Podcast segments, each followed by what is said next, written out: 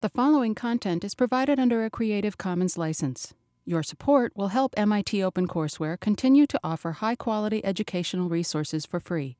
To make a donation or to view additional materials from hundreds of MIT courses, visit MIT OpenCourseware at ocw.mit.edu.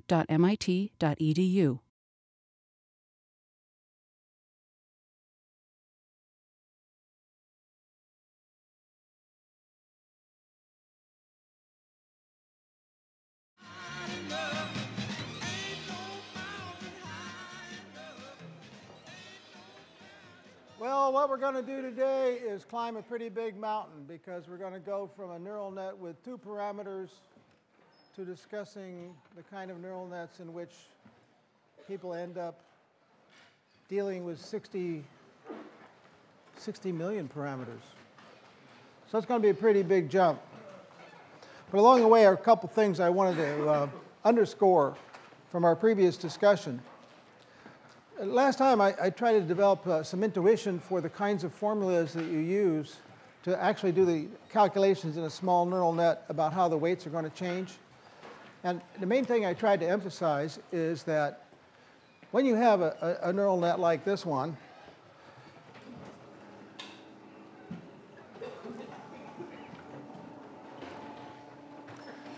everything is sort of divided uh, in each column you can't have the performance based on this output affect some weight change back here without going through this finite number of output variables, the y1s.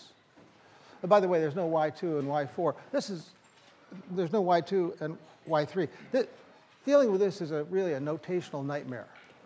And I spent a little time, a lot of time yesterday, trying to clean it up a little bit. But basically, what I'm trying to say has nothing to do with the notation I've used, but rather with the fact that there's a, a limited number of ways in which that can influence this, even though the number of paths through this network can be growing exponential. So those equations underneath are equations that are derived from trying to figure out how the output performance depends on some of these weights back here. And what I've calculated is I've calculated the dependence of the performance on W1 going that way, and, I've also calculated the dependence on performance of performance on W1 going, W1 going that way. So that's one of the equations I've got down there. And another one deals with W3, and it involves going both this way and this way. And all I've done in, in both cases, in all four cases, is just take the partial derivative of performance with respect to those weights and use the chain rule to expand it. And when I do that,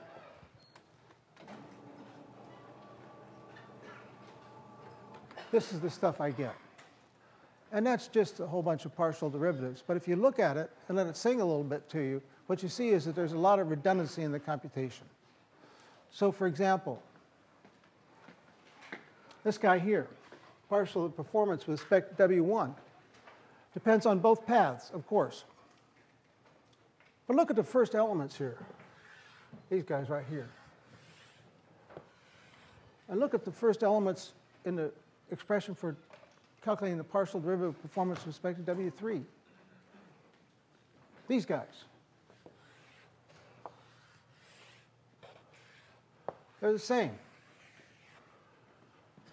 And not only that, if you look inside these expressions and look at this particular piece here,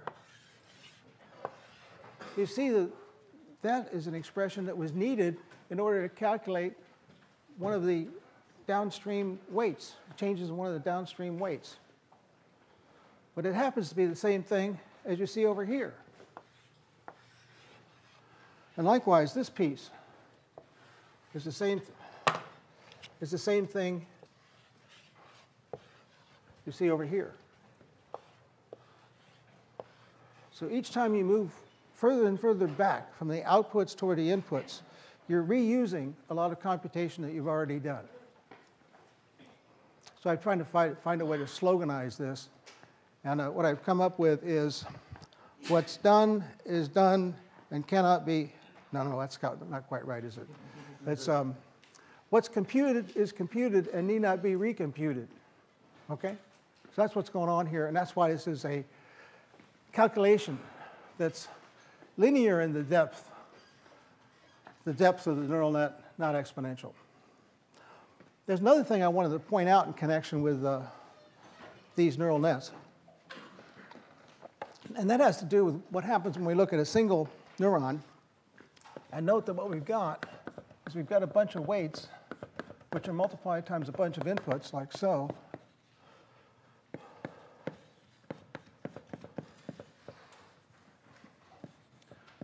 And then those are all summed up in a summing box before they enter some kind of nonlinearity. In our case, a sigmoid function. But if I ask you to write down the expression for the value we've got there, what is it? Well, it's just the sum of the w's times the x's. What's that? That's the dot product. Remember a few lectures ago I said that some of us believe that the dot product is a fundamental calculation that takes place in our heads? So this is why we think so. If neural nets are doing anything like this, then there's a dot product between some weights and some input values. Now, it's a funny kind of dot product because in the models that we've been using, these input variables are all or none, or zero or one. But that's okay. I have it on good authority that there are neurons in our head for which the values that are produced are not exactly all or none, but rather have a kind of proportionality to them. So you get a real dot product type of operation out of that. So that's by way of a couple of asides that I uh, wanted to underscore before we get into the um, center of uh, today's discussion, which will be to uh, talk about these so called deep nets. Now, let's see, what's a deep net do? Well, from last time, you know that a deep net does that sort of thing. And it's interesting to look at some of the, uh, some of the offerings here. By the way, how, how good was this uh, performance in 2012? Well, it turned out that the fraction of the time that the system had the right answer in its top five choices was about 15%. And the fraction of the time that it got exactly the right answer as its top pick was about 37% uh, error. 15% error if you count it as an error if it's, what am I saying? You got it right if you got it in the top five. And the error rate on that calculation is about 15%. If you say you only get it right if you got it, if it was your top choice, then the error rate was about 37%. So pretty good, uh, especially since some of these things are highly ambiguous even to us. And what kind of a system did that? Well, it wasn't, um, it wasn't uh, one that looked exactly like that, although that is the essence of it. Uh, the system actually looked like that.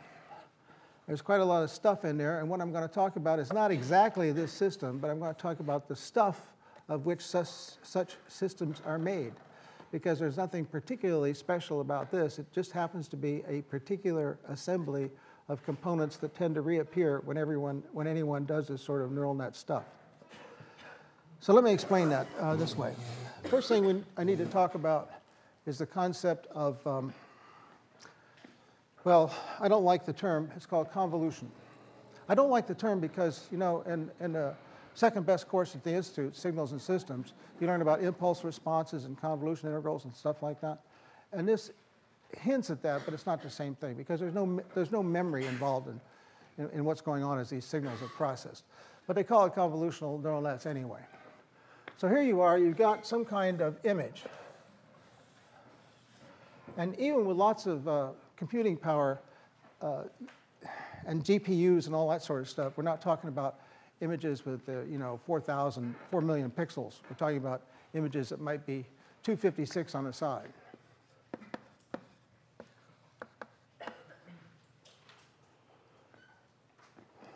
As I say, we're not talking about images that are 1,000 by 1,000 or 4,000 by 4,000 or anything like that. They tend to be uh, uh, kind of compressed into a, a 256 by 256 image.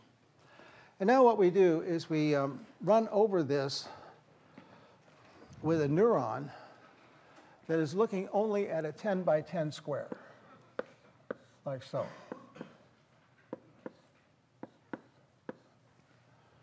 And that produces an output. And next we run over that uh, again, having shifted this neuron a little bit, like so. And then the next thing we do is we shift it again. So we get that output right there. So each of those deployments of a neuron produces an output. And that output is associated with a particular place in the image. This is a process uh, that is uh, called uh, convolution. As a term of art. This guy, uh, this convolution operation results in a bunch of points over here.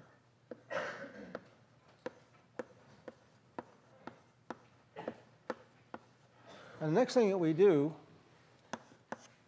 with those points is we look in local neighborhoods and see what the maximum value is.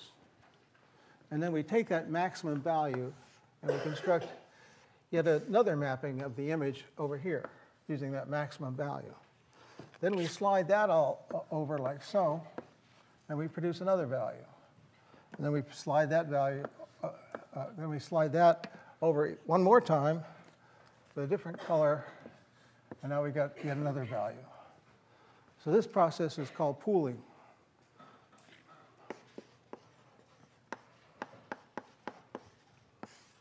And because we're taking the maximum, this particular kind of pooling is called max pooling. So now let's see what's next. Um, this is taking a particular neuron and running it across the image. But maybe there are lots of, we call that a kernel. Uh, again, uh, sucking some terminology out of signals and systems. But now what we're going to do is we're going to say we're to, we, can, we can use a whole bunch of kernels. So the thing that I produce with one kernel can now be repeated many times, like so. In fact, a typical number is 100 times. So now what we've got is we've got a 256 by 256 image. We've gone over it with a 10 by 10 kernel. We've taken the maximum value of values that are in the vicinity of each other, and then we've repeated that 96, uh, 100 times. So now we can take that and we can feed all those results into some kind of neural net. And then we can do perhaps a fully connected job on the final layers of this. And then the, in the ultimate output, we get some sort of indication of how likely it is that the thing that's being seen is, say, a mite. So that's roughly how these things work.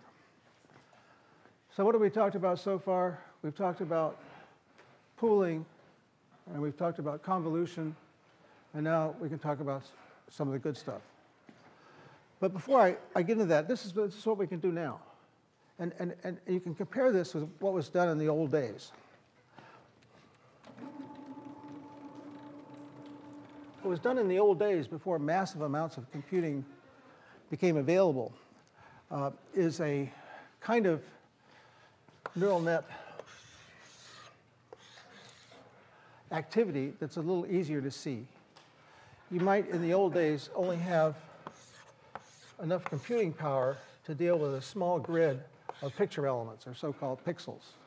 And then each of these might be a value that is fed as an input into some kind of neuron. And so you might have a column of neurons that are looking at these pixels in, in, in, your, in, your, in your image. And then there might be a small number of columns that follow from that. And finally, something that says, this neuron is looking for things that are a number one. That is to say, something that looks like a number one in the image. So this stuff up here is, a, is what you can do when you have a massive amount of computation relative to the kind of thing you used to see in the old days. So, what's different? Well, what's different is instead of a few hundred parameters, we've got a lot more. Instead of 10 digits, we have a thousand classes. Instead of a few hundred samples, we have maybe a thousand examples of each class, so that makes a million samples.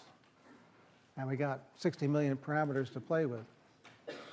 And the surprising thing is that the net result is we've got a fu- function approximator that astonishes everybody.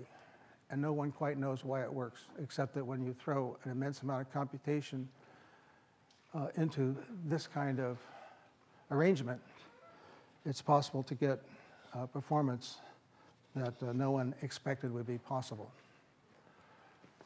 So that's sort of the bottom line. But now, uh, there are a couple of ideas beyond that that I think are especially interesting, and I, I want to talk about those. First uh, idea that's especially interesting is the idea of auto coding. And here's how the idea of auto coding works.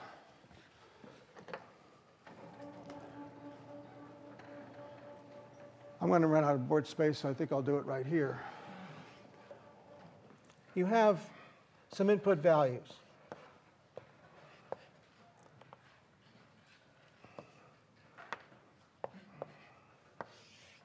They go into a layer of neurons, the input layer.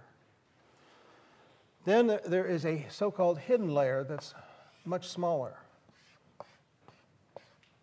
So maybe there are, in an example, there'll be 10 neurons here and just a couple here. And then these expand to an output layer, like so. Now we can take the output layer, Z1 through Zn, and compare it with, a, with desired values, D1 through Dn. You follow me so far? Now the trick is to say, well, what are the desired values? Let's let the desired values be the input values. So what we're going to do is we're going to train this net up so that the output's the same as the input. What's the good of that? But we're going to force it down through this neck down piece of network. So if this network is going to succeed in taking all the possibilities here and cramming them into this smaller inner layer, this so-called hidden layer, such that it can re reproduce the input at the output, it must be doing some kind of generalization of the kinds of things it sees on its input. And that's a very clever idea. And it's seen in various forms in a large fraction of the papers that appear on deep neural nets. But now I want to talk about an example so I can show you a demonstration, okay? So um, we don't have GPUs and we don't have three days to do this. So I'm going to make, a, uh, make up a very simple example that's reminiscent of what goes on here, but, but uh, involves hardly any computation. What I'm going to imagine is we're trying to recognize animals from how tall they are, uh, from the shadows that they cast. So we're going to recognize three animals a cheetah, um, a zebra, and a, and a giraffe. And they, they will each cast a shadow on a blackboard, like me. No, uh, no vampire involved here. And what we're going to do is we're going to use the, the shadow as an input to a neural net. All right? So let's see how that would work.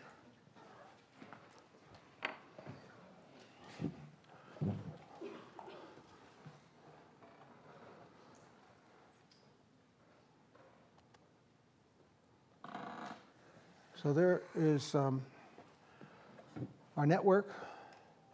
And if I just click into one of these test samples, that's the uh, height of the shadow that a cheetah casts on a wall. And uh, there are 10 input neurons corresponding to each level of the shadow. Uh, they're rammed through three inner layer neurons. And from that, it spreads out and becomes the outer layer values and we're going to compare those outer layer values to the desired values. But the desired values are the same as the input values. So this column is a column of input values. On the far right, we have our column of desired values, and we haven't trained this neural net yet. All we've got is random values in there. So if we run the test samples through, we get that and that. Yeah, cheetahs are short, zebras are medium height, and giraffes are tall, but our output is just pretty much 0.5 for all of them, for all of those shadow heights. All right, no training so far. So let's run this thing. We're just using simple backprop, just like, just like on our world's simplest neural net. And it's interesting to see that what happens is we, you see all those values changing. Now, I need to mention that when you, when you see a green connection, that means it's a positive weight, and, and the green and, and the density of the green indicates how, how positive it is. And the red ones are negative weights, and the intensity of the red indicates how red it is. So here you can see that we, we still have from, from our random inputs a variety of red and green values. We haven't really done much training, so everything uh, correctly looks pretty much random. So let's run this thing. And after only a thousand iterations, uh, going through these uh, examples and trying to make the output the same as the input, we reached a point where the error rate has dropped. In fact, it's dropped so much it's interesting to relook at the test cases. So here's a test case where we have a cheetah, and now the output value is in fact very close to the desired value in all, in all the output in all the output neurons. So if we look at another one, once again, there's a correspondence in the right two columns. And if we look at the final one, yeah, there's a correspondence in the right two columns. Now, when you back up from this and say, well, what's going on here? It turns out that you're not training this thing to classify animals. You're training it to understand the nature of the things that it sees in the environment. Because all it sees is the height of a shadow. It doesn't know anything about the classifications you're going to try to get out of that. All it sees is that there are, there's a kind of consistency in the kind of data that it sees on the input values, right? Now you might say, okay, oh, that's cool because what must be happening is that that hidden layer, because everything is forced through that narrow pipe, must be doing some kind of generalization. So it ought to be the case that if we click on each of those neurons, we ought to see it specialized to a particular height because that's what sorts of stuff, that's the sort of stuff that's presented on the input. Well, let's go see what is, uh, uh, what in fact is the maximum stimulation to be seen on the neurons in that hidden layer. So if I, when I click on these guys, what we're going to see is the input values that maximally stimulate that neuron. And by the way, I have no idea how this is going to turn out because this is all, you know, the initialization is all random. Well, that's good. That one looks like it's generalized the notion of short. Ugh. That doesn't look like medium. And in fact, um, the maximum stimulation doesn't involve any stimulation from that lower neuron. Here, look at this one. That doesn't look like tall. So we got one that looks like short and two that look just look completely random. So in fact, maybe we better back off the idea that what's going on in that hidden layer is generalization and say um, that what's going on in there is maybe the encoding of a generalization. It doesn't look like an encoding we can see, but there is an encoding, there is a generalization that's, let me start that over. We don't see the generalization in the stimulating values. What we have instead is we have some kind of encoded generalization. And because we've got this stuff encoded, it's what makes these neural nets so extraordinarily difficult to understand. We don't just don't understand what they're doing. We don't understand why they can recognize a cheetah. We don't understand why it can recognize a school bus in some cases, but not in others, because we don't really understand what these neurons are responding to. Well, that's not quite true. Uh, there's been a, a, a, lot of work recently on trying to, to sort that out, but it's still a, a lot of mystery in this world. But in any event, that's the, that's the auto-coding idea. It comes in various guises. Sometimes people talk about Boltzmann machines and things of that sort, but it's basically all the same sort of idea. And so you can do this layer by layer. Once you've trained the input layer, then you can use that layer to train the next layer. And then that can train the next layer after that. And it's only at the very, very end that you say to yourself, well, uh, now I've accumulated a lot of knowledge about the environment and what can be seen in the environment. Maybe it's time to get around to using some, some samples of particular classes and train on, train on classes. So that's the story on autocoding. Now, the next thing to talk about is that final layer. So let's see what the final layer might look like. Let's see, it, uh, it uh, might look like this. There's a summer, there's a minus one up here. Uh, let's see, there's a minus one up here, back. There's a minus one up there. There's a multiplier here, and there's a threshold value there. Uh, likewise, there's some other input values here. Let me call this one x, and it gets multiplied by some weight, and then that goes into the summer as well. And that in turn goes into a summing, uh, into a sigmoid that looks like so.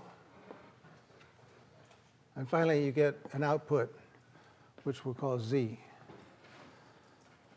So it's clear that if you uh, just write out the value of z as it depends on those inputs, uh, using the formula that we uh, worked with last time, then what you see is that z is equal to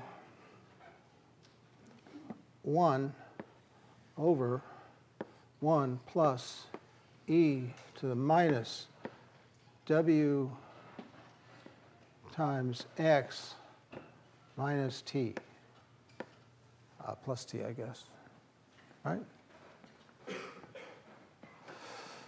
So that's a sigmoid function that um, depends on the value of that weight and on the value of that threshold. So let's look at how that th those values might change things. So here we have an ordinary sigmoid. And what happens if we shift it with, a, with the threshold value? If we change that threshold value, then it's going to shift the place where that sigmoid comes down. So a change in t could cause this thing to shift over that way. And if we change the value of w, that could change how steep this guy is. So we might think that the performance, since it depends on W and T, should be adjusted in such a way as to make the classification do the right thing. Uh, but what, what's the right thing? Well, that depends on the samples that we've seen.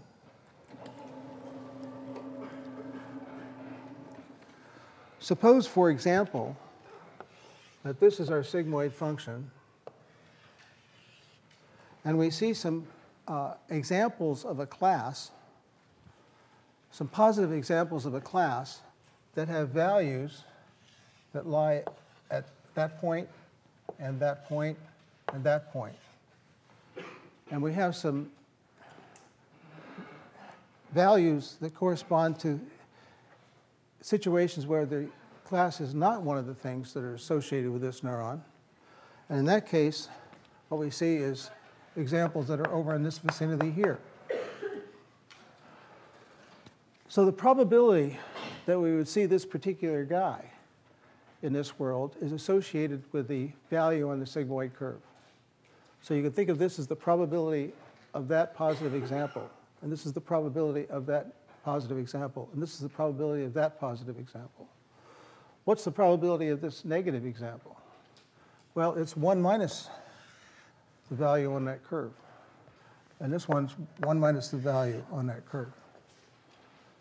So we could go through the calculations, and what we would determine is that to maximize the probability of seeing this data, this, this particular stuff in a set of experiments, to maximize that probability, we would have to adjust t and w so as to get this curve doing the optimal thing. And it's nothing mysterious about it. It's just more partial derivatives and that sort of thing. But the bottom line is that the probability of seeing this data is dependent on the shape of this curve, and the shape of this curve is dependent on those parameters. And if we want to maximize the probability that we've seen this data, then we have to adjust those parameters accordingly. Let's have a, let's have a look at a demonstration.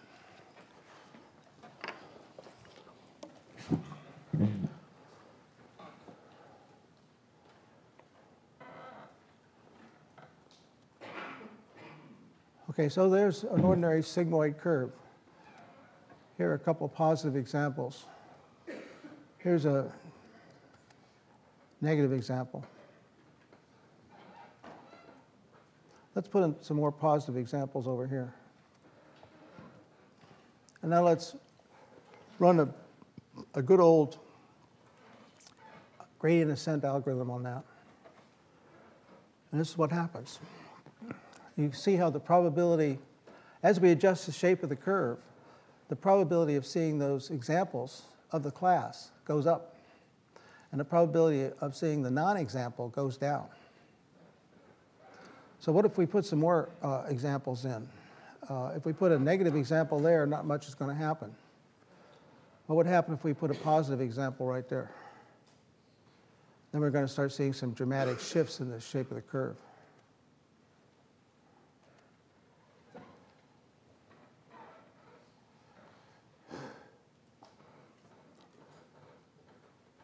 So that's probably a noise point. But we can put some more negative examples in there and see how that adjusts the curve. All right, so that's what we're doing. We're viewing this output value as something that's related to the probability of seeing a class. And we're adjusting the parameters on that output layer so as to maximize the probability of the sample data that we've got in hand. Right? Now, there's one more thing. You can see what we've got here is we've got the basic idea of backpropagation, which has layers and layers of additional, um, let me be flattering and call them ideas layered on top. So here's the next, here's the next idea that's layered on top. So um, we've got an output value here. And it's a function, after all and it's, a, it's, it's got a value. And we're going to have a, uh, if we have a thousand classes, we're going to have a thousand output neurons, and each is going to be producing some kind of value. And we can think of that value as a probability. But what it really, but, but I don't want to write a probability yet. I just want to say that what we've got uh, for this output neuron is a function of uh, class one. And then there'll be another output neuron, which is a function of class two. And these values will be presumably higher. This will be higher if we are in fact looking at class 1. And this one down here will be in fact higher if we're looking at class n. So what we'd like to do is we'd like to uh, not just pick one of these uh, outputs and say, well, you're the, you're the, you've got the highest value, so you win. What we want to do instead is we want to give some, we want to associate some kind of probability with each of the classes. Because after all, we want to do things like find the most probable five. So what we do is we say, all right, so the actual probability of class 1 is equal to the output of that sigmoid function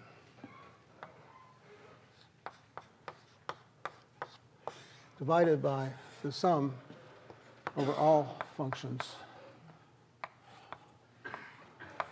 So that takes all of that entire output vector and converts each output value into a probability. So when we use that sigmoid function, we did it with a view toward thinking about that as a probability. In fact, we assumed it was a probability when we uh, made this argument. But in the end, there, there's, there's, such an, there's an output for each of those classes, and so what we get is, in the end, not exactly a probability until we divide by a normalizing factor. So this, by the way, is called this, by the way, is called, uh, not on my list of things, but it soon will be, since we're not talking about taking the maximum and identifying the, and using that to classify the picture, what we're going to do is we're going to say, uh, we're going to use what's called softmax. So we're going to give a, a, a range of classifications and we're going to associate a probability with each. And that's what, that's what you saw in, in, in, a, in all of those samples. You saw, yes, this is a container ship, but maybe it's also this, or that, or a third, or fourth, or fifth thing. So that is um,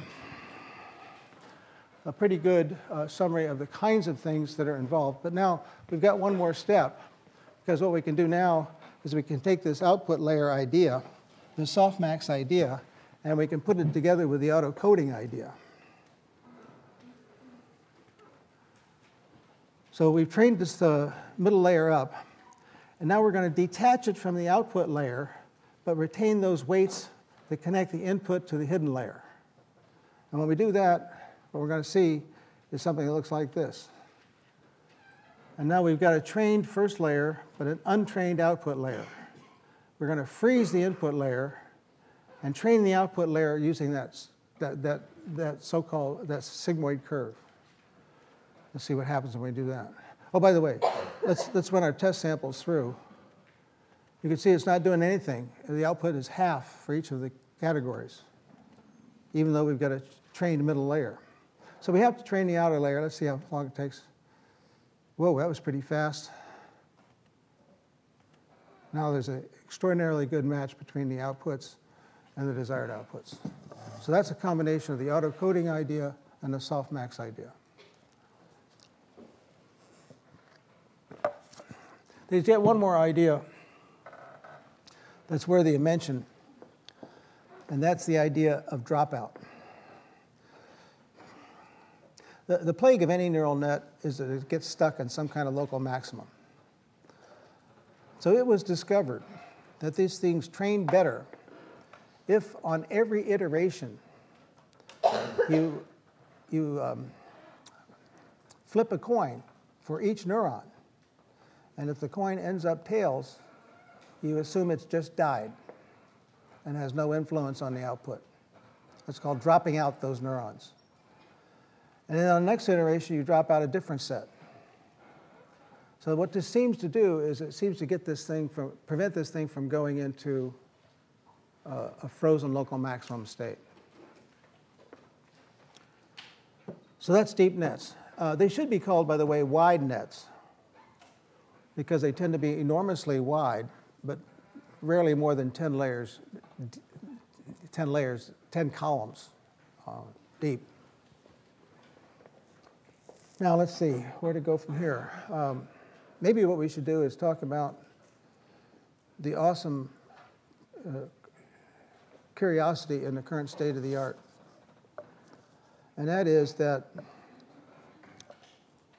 all of this sophistication with uh, output layers that uh, are probabilities and uh, training using autocoding or Boltzmann machines, um, it doesn't seem to help much relative to plain old backpropagation.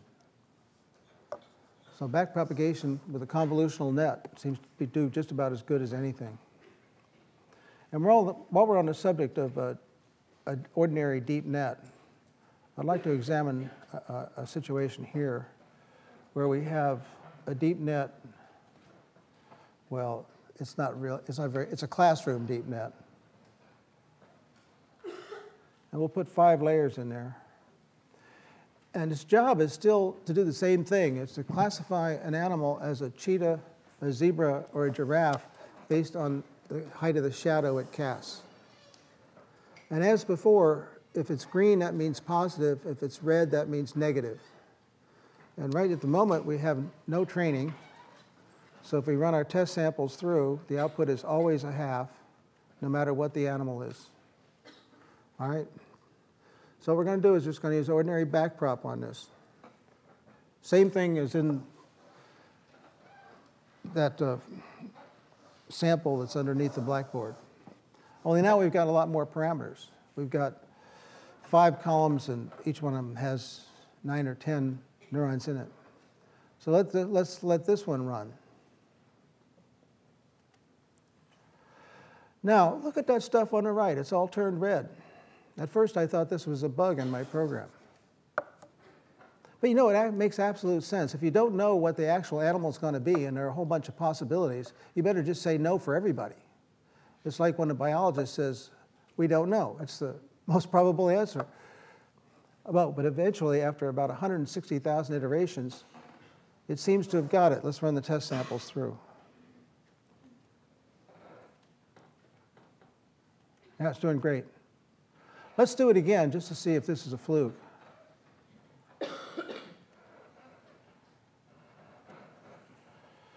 all red on the right side.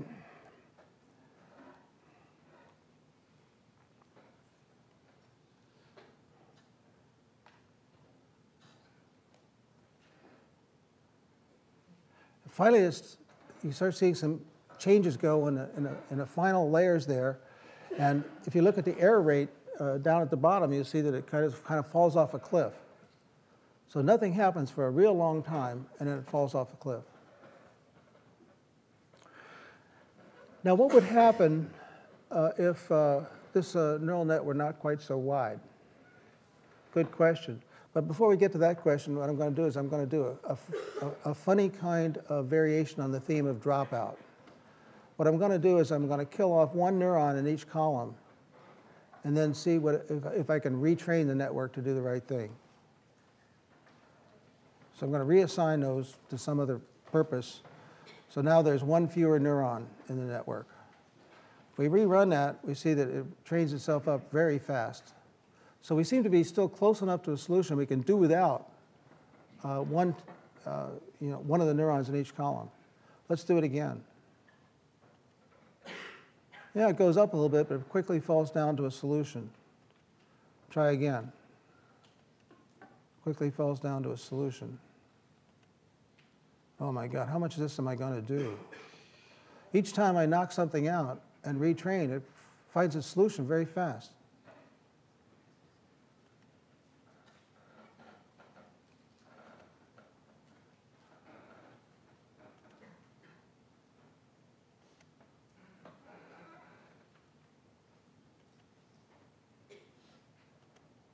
Whoa, I got all the way down to two neurons in each column, and it still has a solution.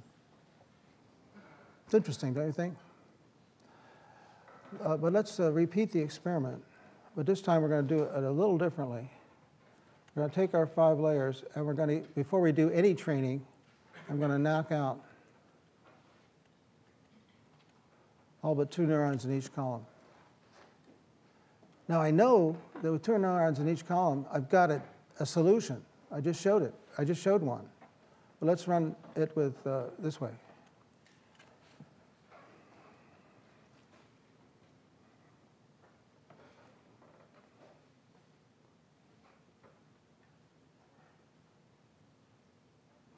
it looks like increasingly bad news. What's happened is that this sucker's got itself into a local maximum. So now you can see why there's been a breakthrough in, in this neural net learning stuff. And it's because when you widen the net, you turn local maxima into saddle points. So now it's got a way of crawling its way through this vast space without getting stuck on a local maximum, as suggested by this. All right, so those are some, uh, I think, interesting uh, things to look at um, by way of uh, these demonstrations. But now I'd like to go back uh, to my slide set and show you some examples that will address the question of whether these things are seeing like we see.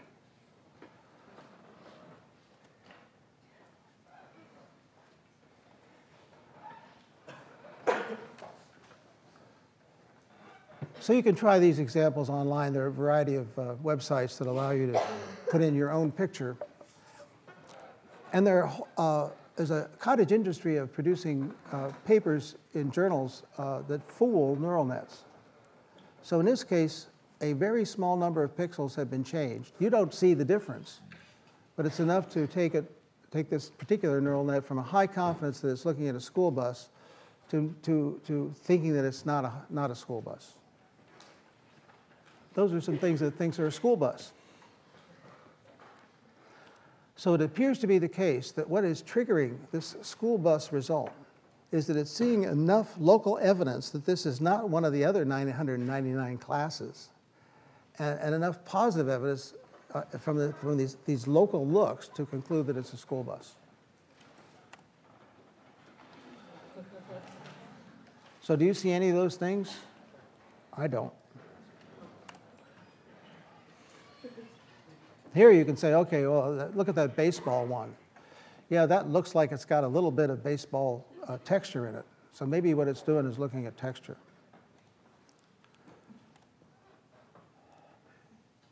Uh, these are some uh, examples from a, a, a, recent and very famous uh, paper by Google, uh, which uh, uses essentially the same ideas to put captions on uh, pictures. So the thing, this, by the way, is what has stimulated all this enormous concern about artificial intelligence because a naive viewer looks at that picture and says, oh my God, this thing knows what it's like to play, or be young, or move, or what a frisbee is. And of course, it knows none of that. It just knows how to label this picture. And to the credit of the people who wrote this paper, they show examples that don't do so well. So, yeah, it's a cat, but it's not lying. Uh, there's a little girl, but she's not blowing bubbles. What about this one?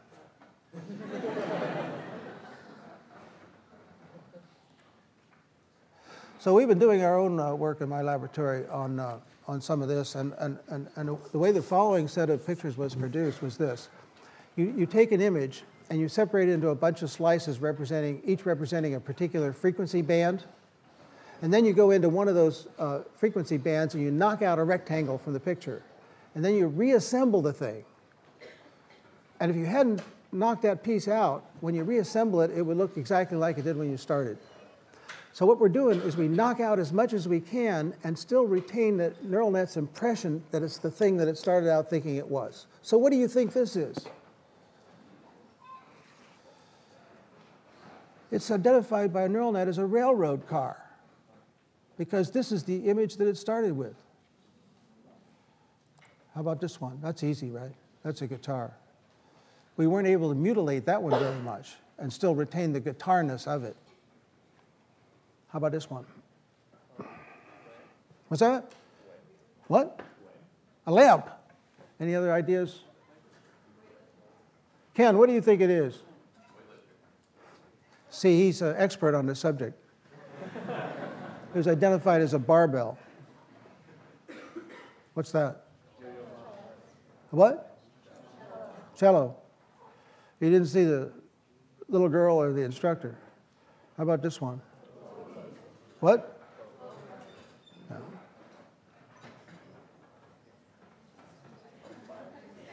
It's a grasshopper. What's this? Wow, you're good. It's actually not a two headed wolf. two wolves that are close together. That's a bird, right? Good for you, it's a rabbit. How about that? Russian wolfhound.